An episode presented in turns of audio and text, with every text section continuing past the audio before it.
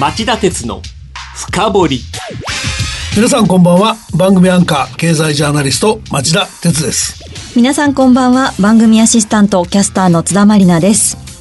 今夜は菅官房長官携帯料金の4割引き下げ余地発言の波紋と題してお送りしますはいあの夕方の町田鉄の深掘りフロントページでお伝えしたように菅官房長官が先週火曜日8月21日に日本の携帯電話料金について4割程度下げる余地はあると述べて以来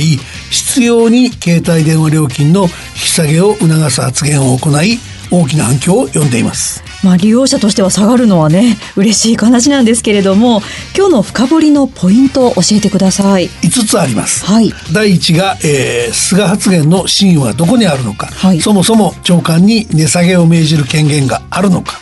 2が、えー日本の携帯料金は高いのか。3番目が高いのならこれまで政府はどういう携帯料金引き下げ策を講じてきたのか。それを踏まえてこれからはどういう手を打とうとしているのか4番目が携帯電話会社は素直に従うのか。5番目は最終的に携帯電話料金はいつどれぐらい下がるのか。これらを網羅的に考えてみましょう。はいぜひ詳しくよろしくお願いします。この番組は ANA 大和証券グループの提供でお送りします。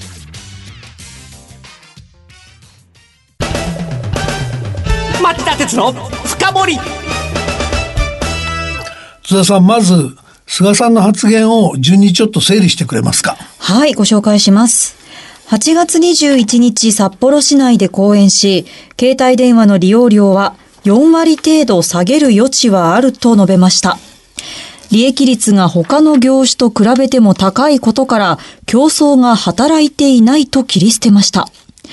続いて今週月曜午前の記者会見で日本の通信量は OECD 加盟国平均の2倍程度と報告を受けた。引き下げ余地があるのではないかと先週火曜日の発言の根拠を示しました。さらに今週木曜の記者会見で手続きに時間がかかりすぎるという国民の声も多くいただいていると発言しました。うん、あの実はね、はい。菅長官が、えー携帯電話料金の引き下げに強い意欲を見せたのは今回が初めてじゃないんです。あはい。思い出してほしいのは、はい。今から3年近く前2015年9月安倍総理の携帯料金などの家計負担軽減は大きな課題であるという発言。あ当時は高市総務大臣に携帯料金値下げの検討を指示したものだと報じられたんですけども、はい。これまさかと思うでしょうけど、ええ。あの時の仕掛け人は菅長官で、はい。総理発言の前に総務省幹部を呼んで、えー思い切った対策を迫っていたのです。そうだったんですか。なので、菅長官にとって携帯電話料金の引き下げっていうのは、総務大臣在職当時からの積年の持論でもあるんです。ああ、なるほど。あの、でもね、どうして菅官房長官、このタイミング、今のタイミングで、この問題を蒸し返してきたんですか？えっとね、そこは二つあります。はい一つは、えー来月20日に迫った自民党の総裁選。はい現職の安倍総理の戦いを側面支援し、出馬が難しくなっていた野田総務大臣の息の根を止める形で菅長官が持ち出したっていうのが一つですね。はいで、二つ目は、来年10月に、えー自前で通信ネットワークを持つ事業者として、携帯電話事業に参入することを発表している楽天の動向です。はい当初から設備投資資金の不足が懸念されてたんですけども、ええ加えて既存事業者のネットワークとの接続やローミング交渉もうまくいってない模様なんですね。はいそこで菅さんが総務省を含む関係者らと一計を案じた節があると僕は見ています。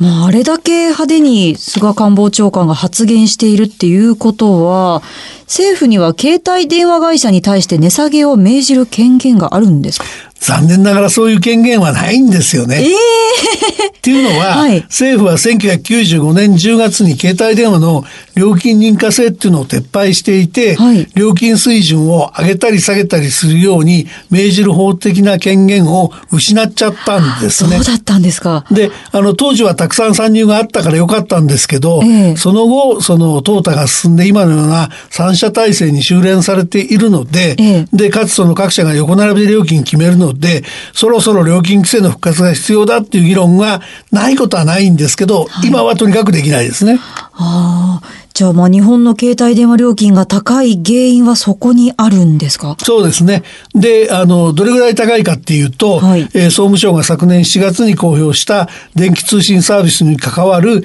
内外価格差調査のモデル調査によると、はい。えー東京、ニューヨーク、ロンドン、パリ、デュッセルドルフ、ソウルの6つの都市のうちで、東京はデータ通信 20GB 使う場合で2位、2GB の場合で3位、5GB の場合で4位と、揃って真ん中以上。途上国よりかなり割高な携帯先進国の中でも、えー割高な方と言わざるを得ない状況がありますね。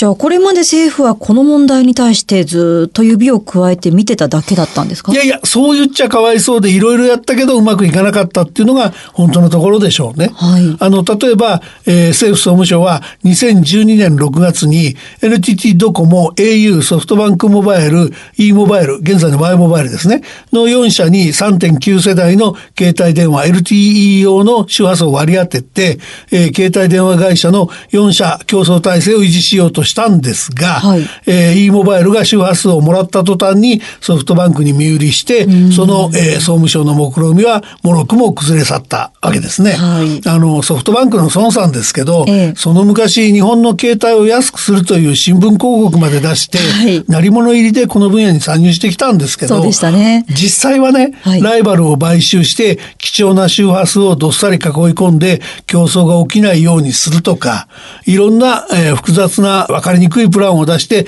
他社との料金比較をやりにくくするとか、初期の iPhone を囲い込んで端末と通信料金のバンドルを進めるとかね、いったこととだいぶ違うこともやってるんですよね。なるほど。まあ、あと e モバイルのお話はこれまでにも何度か番組で紹介しましたよね。あの事件を挟んで、総務省は2007年と2015年に、携帯電話会社数そのものは増やさないんだけども、ユーザーの乗り換えなんかをやりやすくすることで、競争を活発にしようっていう試みをやってます。はい特に2007年の総務省のモバイルビジネス研究会報告が打ち出した方向性は、競争を通じて利用者利便を高めるための施策がてんこ盛りでした。おーどんな施策？えっとですね、当時から今日的な課題でもある端末料金と通信料金の区分の明確化を迫っていたほか、はい。本格的な MVNO 制度、あの、格安スマホ制度ですね、はの整備や SIM ロックの解除なんかを網羅していました。うん、もうとてもいい施策だって思うんですけれども、実現してないっていうか失敗だったわけですかそうなんですよね。はいそれで、携帯電話会社と電機メーカーは、その総務省の競争政策が完成不況を招いたとか言って、あの、マスコミを通じて喧伝して、政策を骨抜きにしたりなんかしてたんですね。はいで、総務省はそうした世論操作には屈せず、2015年9月の安倍総理発言をフォローにして、再度、携帯電話料金引き下げにチャレンジしたんですけど、はい。この時もうまくいかなくて、せいぜいその格安スマホブームを定着させて、はい。一部で低廉な料金のサービス提供を実現させたぐらいで、はい。今なお当時からの懸案のほとんどは残った格好になってます。うん。じゃあ、この先政府はどんな政策を考えてるんですかね？まあだから、その端末と通信料金の明確化とか、いシムラックの解除とか、そのうまくいかなかったものをですね、先週金曜日の情報通信審議会に対して、えー諮問していて、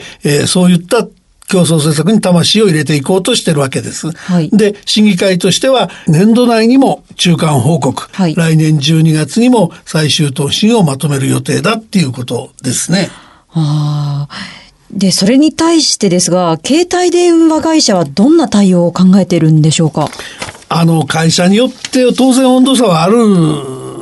わけですけども、はい。総じてこれまで同様ですね、ええ。のらりくらりと小出しの対策で、えー暴風が収まるのを待つと、そういう戦略に出そうな感じですかね。はい。象徴的なのがソフトバンクで、あの、水曜日に発表した新しい携帯料金プラン。はい。これあの、携帯電話機の代金と通信料金を分離するプランで、分離すると2割ぐらい安いって言うんですけども、えだけどまた端末と合わせちゃうと、従来のプランと同等か、わずかに安くなる程度でほとんど変わらない。見た目だけなわけですね。はいで、しかも、ライバル2社が1年ほど前から、あの、すでに設けていたプランをようやく導入するに過ぎないっていう面もあるって言いますよね。でもね、携帯電話会社ってすごく儲けてるんでしょ？いや、儲かってるんですよ。その、もちろんだから、利用者の立場とは相入れない面もあるんだけど、ええ儲けて株主に報いることも、携帯電話会社の使命ですから、それは一生懸命儲けてるんですよ。はいで、結果として、その、例えば、2018年3月期の日本企業の営業利益ランキングを見ますとね、はい。1.3兆円稼ぎ出したソフトバンクが3位。はい9700億円の NTT ドコモが4位。はい9600億円の KDDI が5位と。あ携帯大手3社は揃って日本のトップ5に顔を揃えてるわけですね。はいで、結果的にお金は各社ともジャブジャブで、はい楽に設備投資の資金を出した上で株主への配当も賄い、それでもまだ1000億円単位のお金が会社の資本として内部に積み上がっていく状況にあるわけです。ええなので、その津田さんが言うようにですね、そういったお金の有効な使い道がないんなら値下げに回せというのは、これは当然出てくる議論でしょうね。いや、あのね、利用者の関心はそこなんですよ。それだけ儲けてるんだったら、料金の値下げ可能ですよね。可能だと思います。可能だと思いますが、はい今回ようやくその情報通信審議会にその競争整備の施策が諮問された段階でしょ。はいで、これがこういうものだといつからやりましょう、こういう形でやりますと、やってみて結果が出るのに、これまだ2、3年かかるでしょ。だから、菅さんの4割っていうのはかなり多めだとしてもね、はい。2割、3割だとしてもそういう結果が出るのはやっぱり2、3年かかりますよね。で、もしそこで失敗しちゃったら、はい。今度は先ほどお話しした料金規制ですよね。法律改正やって、はい。えー認可制にして下げろって命令できるようにするんだと。はい。こういう話が必要になってくるから、あっという間に3年、4年、5年の時間が必要になりかねないっていうこともあり得ますよね。なるほど。だから、期待したいけど、すぐなかなかいかないだろうなっていうのが今日の結論です。ごめんなさい。はい、わかりました。以上、今日の深掘りでした。町田鉄の深掘り今夜は菅官房長官、携帯料金の4割引き下げ余地発言の波紋と題してお送りしました。番組への感想、ご質問などありましたら、ぜひメールでお寄せください。メールはラジオ日経ホームページ内、番組宛てメール送信フォームからお送りください。番組をお聞きのあなた、来週も徹底的に深掘ります。それではまた来週です。さようなら。この番組は ANA 大和証券グループの提供でお送りしました。